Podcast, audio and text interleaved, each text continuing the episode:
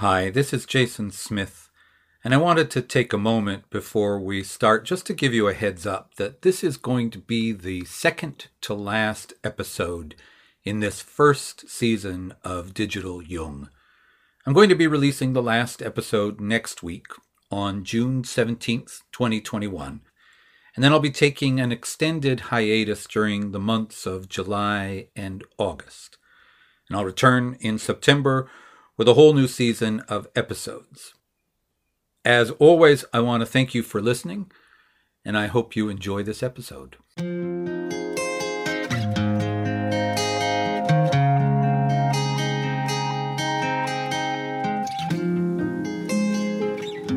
Welcome to Digital Jung, a podcast about living a symbolic life in a technological age. Man cannot stand a meaningless life.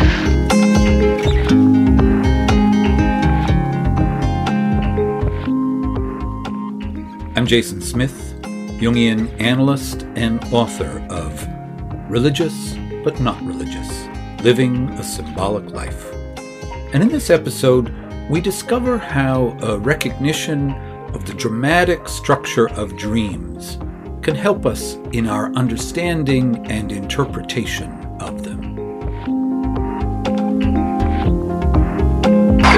soul. That, that's the buried treasure.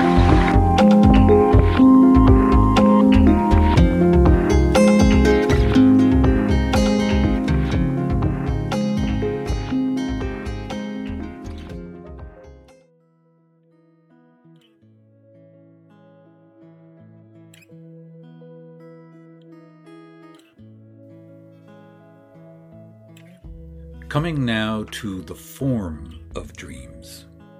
We find everything from lightning impressions to endlessly spun out dream narrative. Nevertheless, there are a great many average dreams in which a definite structure can be perceived, not unlike that of a drama.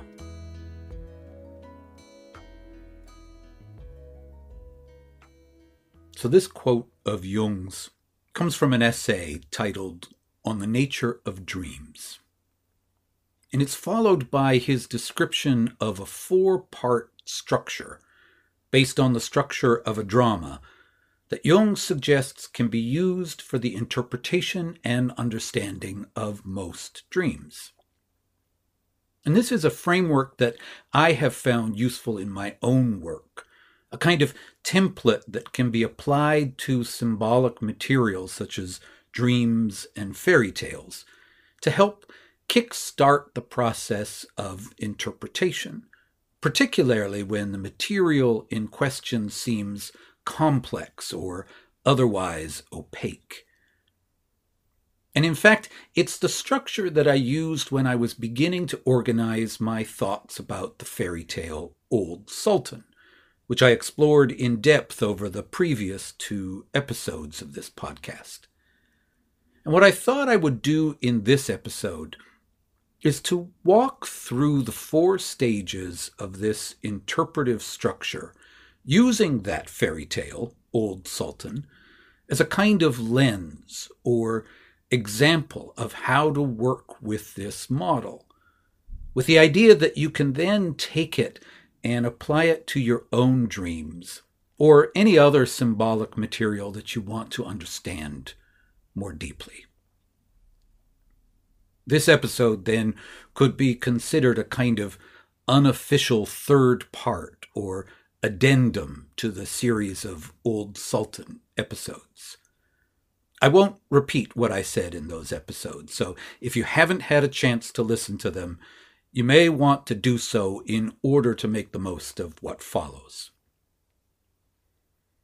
Now, Jung sometimes uses different names for the four stages in the different places that he describes this structure in his writings. And there are also times when other authors, such as Marie Louise von Franz, uses three stages to describe this model instead of four effectively collapsing the first two into one. and it can get a little confusing and unclear. Whatever names are given to the various stages, however, the underlying structure always remains the same, and they all essentially describe the same progression. The four stages are the setting, the exposition or development, the culmination or peripeteia, and then finally the solution or the lysis. And the first stage actually has many names. Jung calls it the locale, the statement of place, and even sometimes the exposition. I prefer to call it the setting, because that's really the primary function of this phase of the narrative structure. The setting gives us the lay of the land, so to speak. It lets us know where it is that we're starting from. This stage, according to Jung, tells us the scene of the action, the people involved, and often the initial situation of the dreamer. And it's usually laid out in the first sentence, or maybe at most the first two sentences. Even though the setting tends to come packaged in a very simple sentence, it can be deceptively important because it tells us which corner of the personality, as Marie Louise von Franz puts it, that we're dealing with. So, a dream that starts I was in my room in my childhood home, and my parents were downstairs, sets up a very different psychological situation than, say, I'm on a mountain climbing expedition with some people I've never met before. In Old Sultan, we get this first sentence A farmer had a faithful dog named Sultan, who had grown old and lost all his teeth and could no longer hold on to anything. This is the setting. And it tells us that this story has to do with the relationship between the farmer and the dog. And furthermore, we can see that something has happened to the dog. Something has changed. The dog has grown old. And so the question then that's posed right off the bat by this image is what aspect of the psyche does the dog represent? And this is what we will have to come to understand in order to get a sense of what this change, this growing old, is and means. Now, it would be possible to make some inferences at this stage. But as we'll see, what the dog means in a psychological sense will become clearer as the story progresses. What we know at this point is that some change has taken place. And this leads into the second stage of the dramatic structure, the exposition. If the first question is, what aspect of psyche are we dealing with? Or what is the psychological situation of this story? The second question is what is the issue with this situation? What is the problem? As Jung writes about this stage, the situation is somehow becoming complicated, and a definite tension develops because one does not know what will happen. In our story, this phase begins with the farmer's announcement that he's going to shoot Old Sultan because he's no longer of any use. The farmer's wife responds by suggesting that they care for the old dog despite his age, but the farmer rather coldly dismisses the idea. And it ends with Sultan hearing the exchange and then wandering off to commiserate with the wolf about his fate. The first part of the story let us know that this was a story about the farmer's relationship with the dog. Here, we learn that the problem is that the farmer doesn't know how to have this relationship when it's not based on the dog's usefulness. The farmer's attitude, as I pointed out in part one of the interpretation of this tale, is a merely instrumentally rational one. And so he's going to shoot Old Sultan. Now, one thing that it's important to note about this stage, especially when it comes to the interpretation of one's dreams, is that it's often very difficult to identify the issue that's in question. And this is because the problem is often one that's perfectly aligned with our own habitual way of thinking or perceiving. The farmer, for example, sees the idea of shooting an old dog when it's no longer of use as being perfectly reasonable. He doesn't see the problem. He cannot see any other possibility, and he even rebuffs his wife's idea of taking care of old Sultan as being not very bright. From the outside, it might be easy to identify the problem. But from the inside, when it's our own dream and our own psychology, seeing into our own blind spots is almost impossible. It takes a great deal of humility. And it's often very painful to recognize that some trait that we admire may, in fact, be problematic. This is the great difficulty of learning to face and begin to integrate one's own shadow. When looking at this section of our own dreams, the exposition, it's essential to bring a critical eye to the dream ego's reactions to things. We may want to question some attitude or response that takes place in the dream that we feel too sure is justified or right, and to look around for some other figure who might be offering a different way of responding to the events of the dream, as the wife does for the farmer.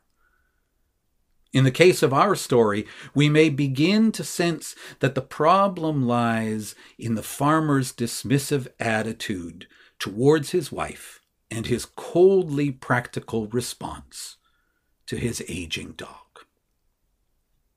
The next phase is the culmination, or the peripeteia, a word that indicates a sudden reversal of fortune, a change, or a crisis in the drama. Something decisive happens, writes Jung. In our story, of course, this is the section in which the wolf and the dog play a trick on the farmer by pretending to kidnap and threaten the life of the farmer's child. This event changes the fortunes of old Sultan and creates an entirely new trajectory in the arc of the story. But this also brings up another point that I want to make. These phases of the dramatic structure of the dream are not necessarily separate and discrete phases. There's a lot of overlap and circling back to the previous stages. For instance, at this point in the story, we learn about the existence of the child who hasn't been mentioned up until now. And this piece of information belongs, in a sense, to the first stage, the setting. It's an important part of the overall situation. But evidently, for some unknown reason, it was obscured at the beginning. It doesn't come into focus until the problem, the threat to the old dog, is made clear. And we saw this earlier as well. We saw this when the wife was introduced during the second phase, during the exposition. At that moment, we learn that there is a wife and that she has a different point of view than the farmer. And so we see that there's an alternative to the farmer's position and his way of experiencing the relationship with Old Sultan. Given this understanding of the overlapping nature of these phases, it's important to recognize that this four stage structure is really just a guideline, right? It's, it's not meant to be applied rigidly. We don't have to force the material to fit the model, but we can use it as a way of orienting ourselves and of drawing out our own intuitions. Now, the introduction of the other characters, the wife and the child, lets us know that the farmer's relationship with the dog somehow involves and implicates his relationships with his family members. And this, in turn, helps us to realize that the farmer's relationship with Old Sultan is about relationship itself. This is supported by the fact that dogs are profoundly relational animals. And this aspect of the dog's nature determines its symbolic meaning and resonance. And what all of this starts to show us is that the inner details of the story are part of the story's own interpretation of itself. The story, in a sense, lets us know what it's about by giving us these different perspectives, these different points of view of the wife and the child. And this is the main reversal of this part of the story, the peripeteia the farmer's concern for his child calls forth his latent relational potential. He is called at this point, as I noted in the earlier episodes, Father. This, it seems, is the factor that was missing at the beginning and that needed to be developed. And all of this leads finally to the last section to the lysis, the solution of the story. This is the point in the story when we learn whether the outcome will be disastrous or whether it leads to some kind of creative or constructive resolution. In the fairy tale, the farmer as father has been awakened to his relational side, and he's able to make room for old Sultan in his home and in his heart. Had something gone awry in the previous section, however, had the farmer shooed away old Sultan or tied him up or even shot him, as he was planning to do, then we would expect to see an entirely different and ultimately catastrophic lysis. We would expect, for instance, that the child would have been carried away by the wolf and have been lost forever. Now, one of the quirks of this particular story is that this sequence, the setting, the exposition, the peripeteia, and the lysis, is repeated twice. The story doesn't end when Sultan rescues the baby and is welcomed into the farmer's house. The first lysis sets up a whole new situation what to do about the wolf. Now, I'm not going to go into this second part of the story in detail here, but if you continue on with the narrative, you will see that the same series of phases of dramatic structure plays out. And this is not an unusual thing. Even in dreams, one set of events sets up another set of events. And this is one of the reasons that using the lens of drama can be helpful when looking at dreams and stories. Drama always indicates movement, development, unfolding. Nothing is ever fixed, nothing is ever final. And this is how Jung looked at dreams as well. Each dream, he felt, was something like a snapshot of a larger story. Dreams show us how the unconscious is always in motion, so to speak. Dreams give us a picture of the situation at the moment and where it is headed. Dreams and stories, like life, flow on. Everything changes. And this leads us to what could be our takeaway here. The great benefit of paying close attention to things like dreams and fairy tales is that they help us, as I've said before, to locate ourselves and our own story in the larger archetypal story, the larger story of life. They help us understand when and how we've gone off track from that story. And they point to the ways by which we can get back on track. Dreams then can give us warnings, present us with course corrections, offer us encouragement, and give us inspiration along the way. That the structure of stories and drama bears some similarity, some parallel to that of dreams, suggests that the same wisdom that can be found in those cultural expressions can be found within us as well. And this is just the point of a story that is told in Marie Louise von Franz's book, The Way of the Dream, with which I want to end this episode. This story is said to be a legend, and according to some sources, it's believed to be an old Hindu legend, though I haven't been able to track down the original source yet.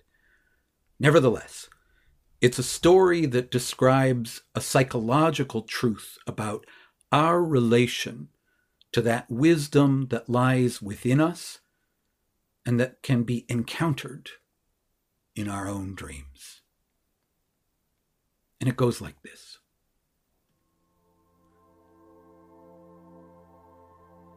Legend has it that when the gods made the human race, they fell to arguing where to put the answers to life, so the humans would have to search for them. One god said, Let's put the answers on top of a mountain. They will never look for them there. No, said the others. They'll find them right away. Another god said, Let's put them in the center of the earth. They will never look for them there. No, said the others. They'll find them right away. Then another spoke, Let's put them in the bottom of the sea. They will never look for them there. No, said the others. They'll find them right away. Silence fell. After a while, another god spoke. We can put the answers to life within them. They will never look for them there. And so they did that.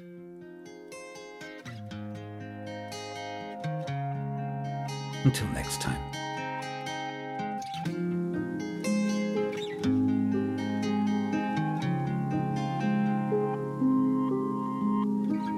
You'll find information in the show notes for all the sources used in this week's episode, as well as links to connect with me on social media. Let's make this a conversation. If you have any comments or questions about anything you heard in this episode, or that you'd like me to address in a future episode, send them to me on Facebook or Twitter. And finally, if you want a deeper dive into the kind of material explored on this podcast, please check out my book, Religious but Not Religious Living a Symbolic Life, available from Chiron Publications. Thanks for listening, and take good care.